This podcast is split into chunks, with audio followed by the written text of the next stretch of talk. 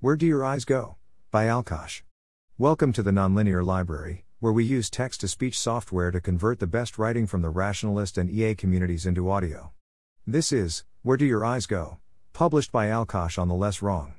This is a link post for slash. Shout out to the LW team for very helpful and free feedback on this post. I prelude. When my wife first started playing the wonderful action roguelike Hades, she got stuck in Asphodel.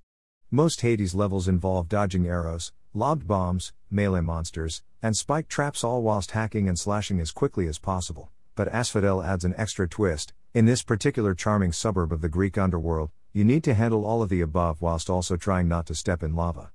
Most of the islands in Asphodel are narrower than your dash is far, so it's hard not to dash straight off solid ground into piping hot doom.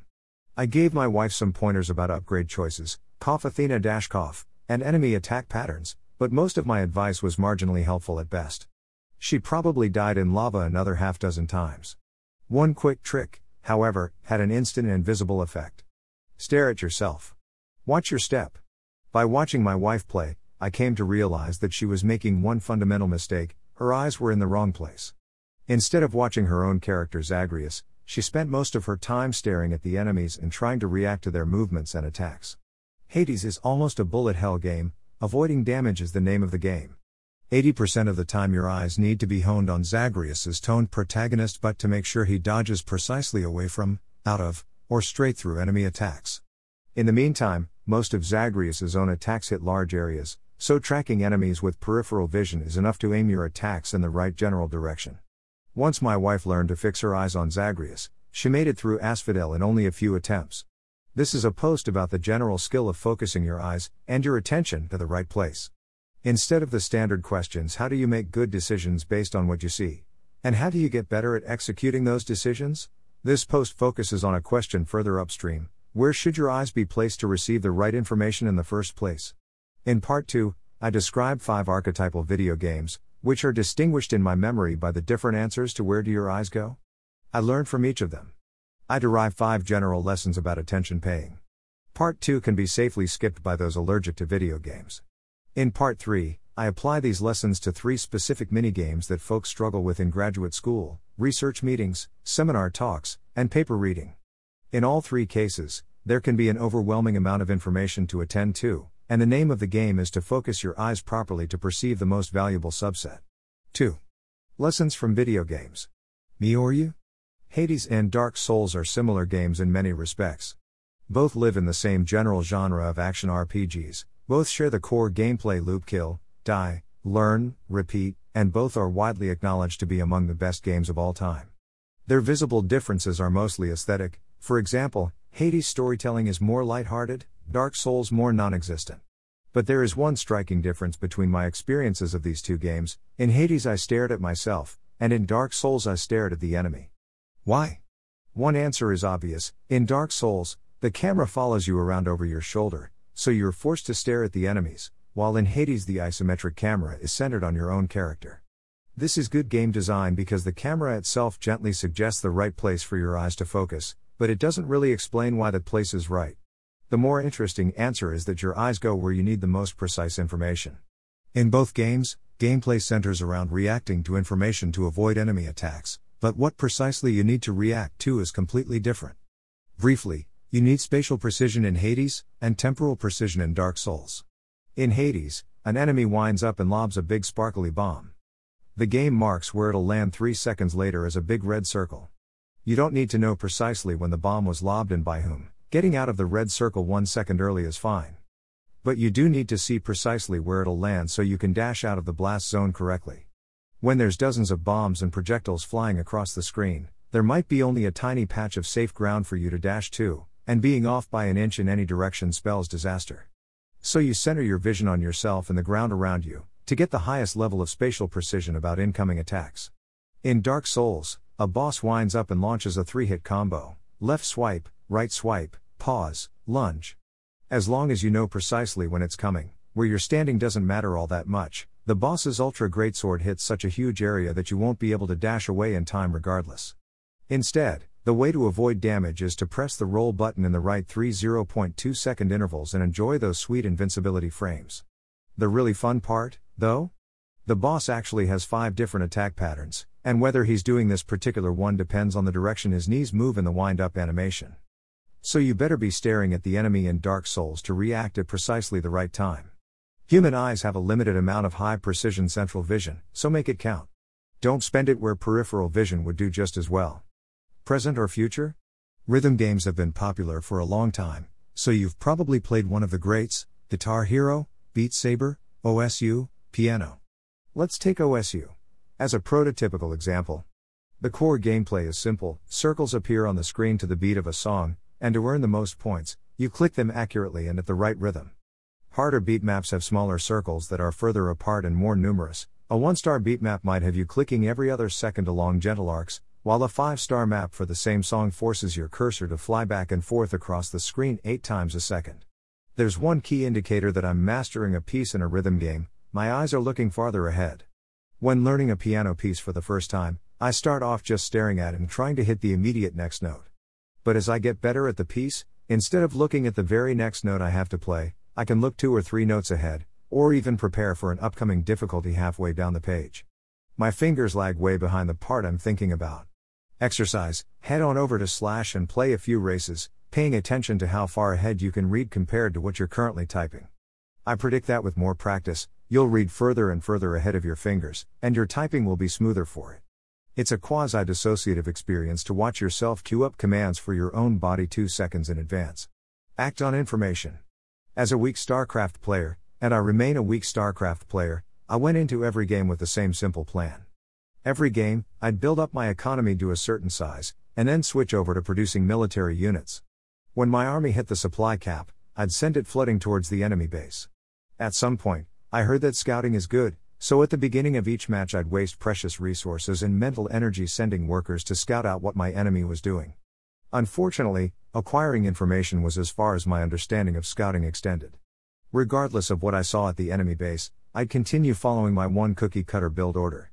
At very best, if I saw a particularly dangerous army coming my way, I'd react by executing that build order extra urgently.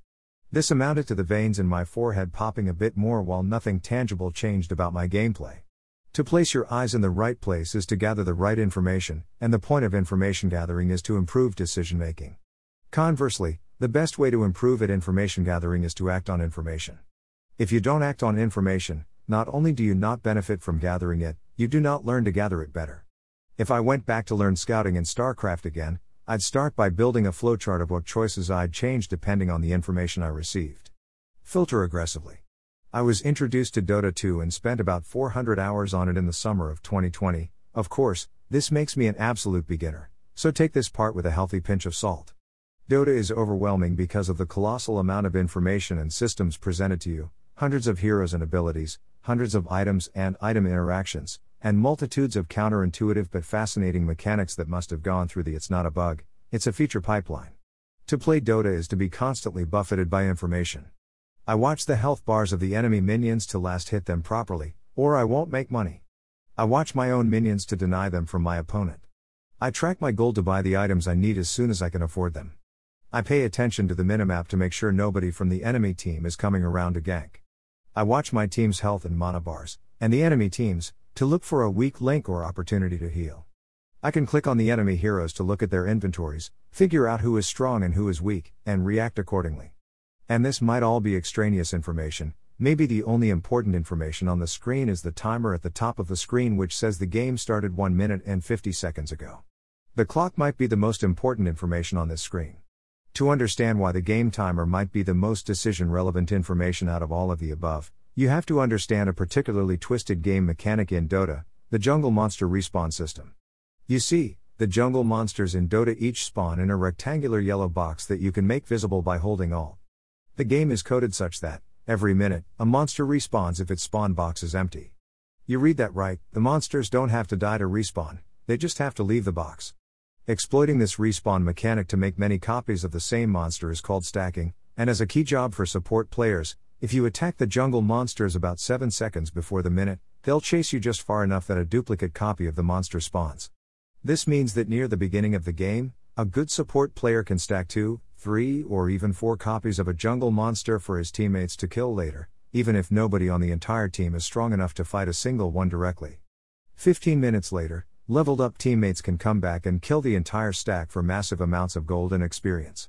Stacking is further complicated by an endless litany of factors, but the most interesting is probably this the enemy can easily disrupt your stacks. The game code only checks if the yellow spawn box is empty, not what's inside the box.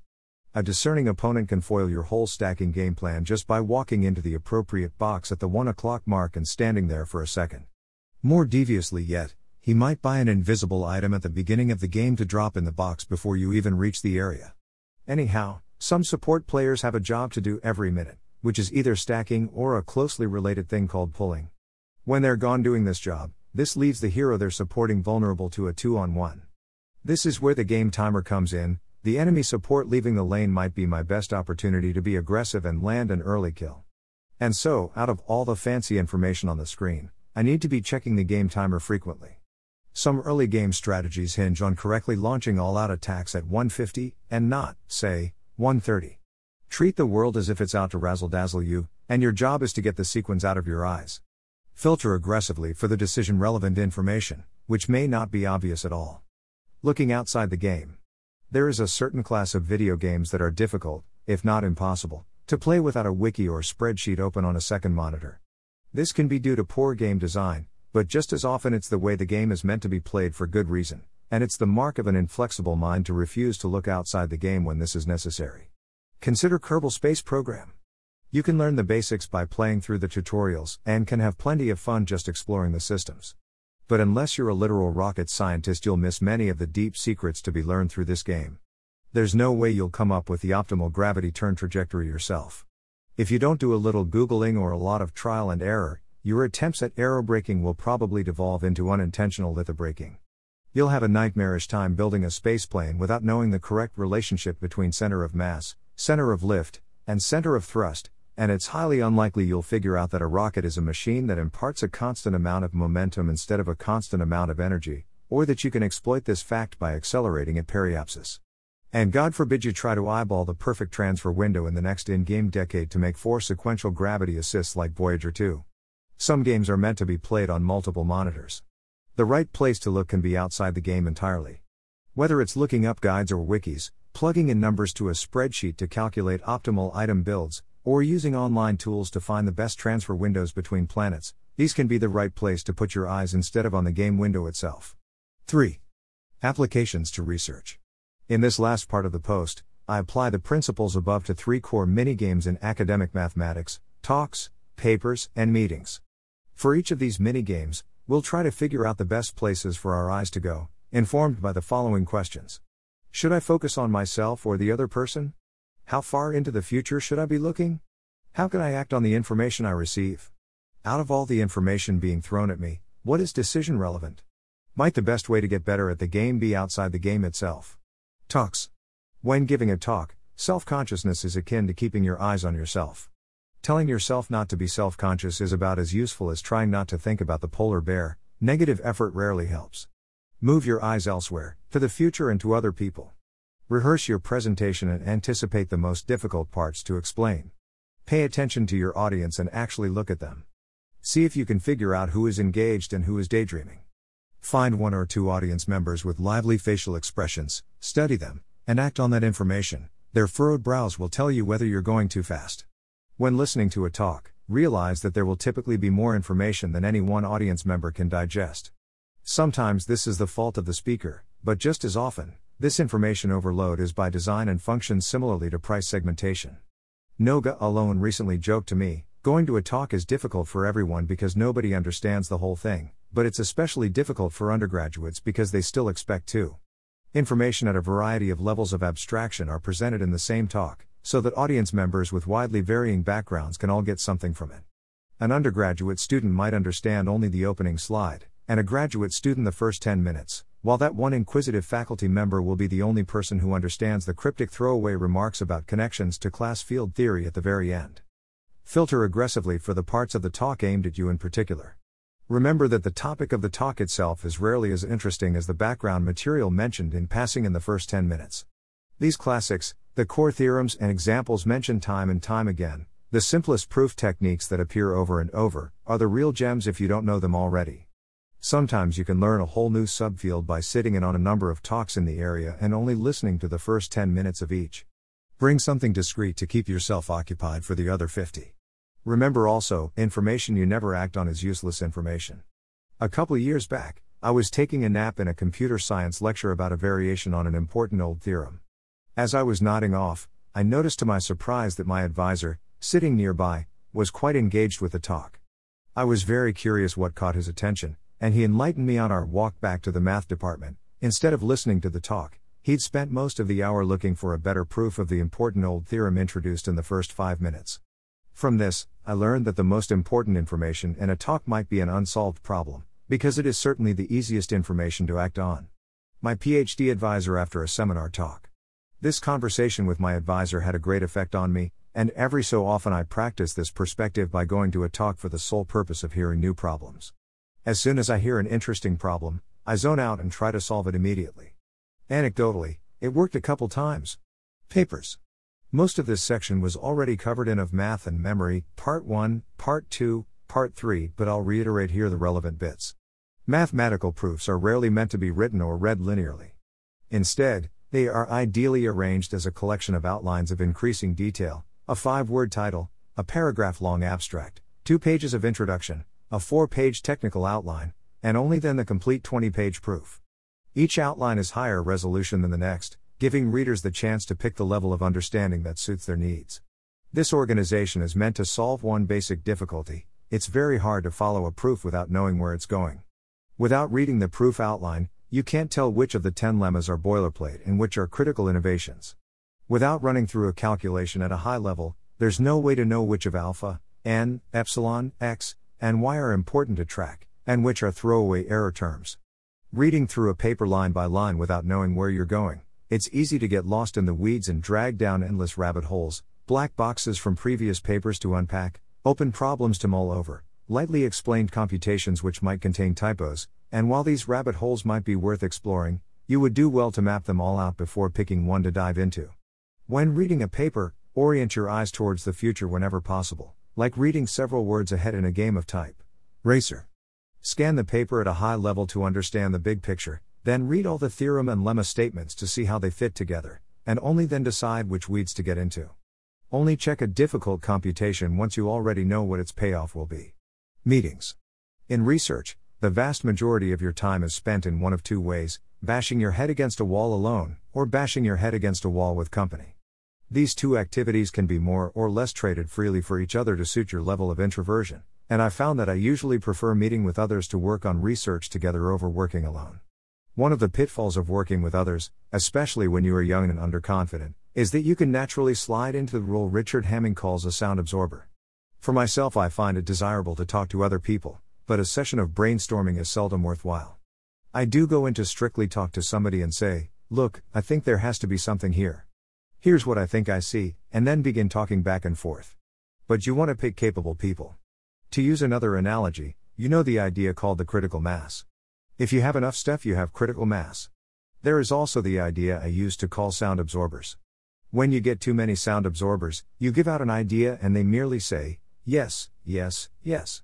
What you want to do is get that critical mass in action. Yes, that reminds me of so and so, or, have you thought about that or this? When you talk to other people, you want to get rid of those sound absorbers who are nice people but merely say, oh yes, and to find those who will stimulate you right back. Richard Hamming, you, and your research. On top of underconfidence, I suspect that the chief mistake sound absorbers make is that they have the wrong idea about where their eyes should be in a research meeting. I think a sound absorber is completely fixated on personally solving the problem. Not having generated interesting ideas for solving the problem, they contribute nothing at all. Again, this mistake is akin to being too self conscious, and keeping your eyes on yourself when there is no useful information to be had there. Personally solving the problem is certainly a great outcome for a research meeting, but it's by no means the only goal. First of all, there's a world of difference between personally solving the problem and getting the problem solved. If your collaborators are any good, they are just as likely to come up with the next crucial idea as you are, so truly optimizing for getting the problem solved involves spending a substantial fraction of your time supporting the thought processes of others.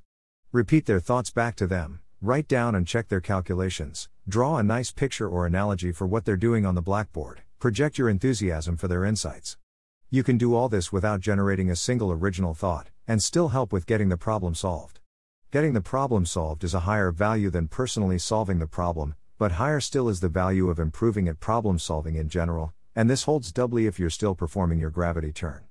Especially when meeting with your PhD advisor or another senior mentor, focus a substantial minority of your attention on modeling the thought processes of your mentor. Figure out and note down what examples and lemmas they pull out of their toolbox time and time again, what calculations and simplifications they do instinctively, and how they react when stuck on a problem.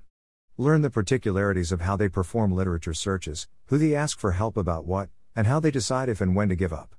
None of these decisions are arbitrary, they form an embodied model of the terrain in your field. Watching the other person can often be a better use of your time than staring blankly at the problem. In hurried conclusion, research is like a simpler version of Dota. We are bombarded by information on all fronts, most of which we don't even notice, and tasked to make complicated, heavy tailed decisions. A fundamental skill in any such game is orienting your eyes, literally and figuratively, at the most valuable and decision relevant information. Reacting to and executing on this information comes later, but you can never act properly if you don't even see what you need to do. Thanks for listening to help us out with the nonlinear library or to learn more, please visit nonlinear.org.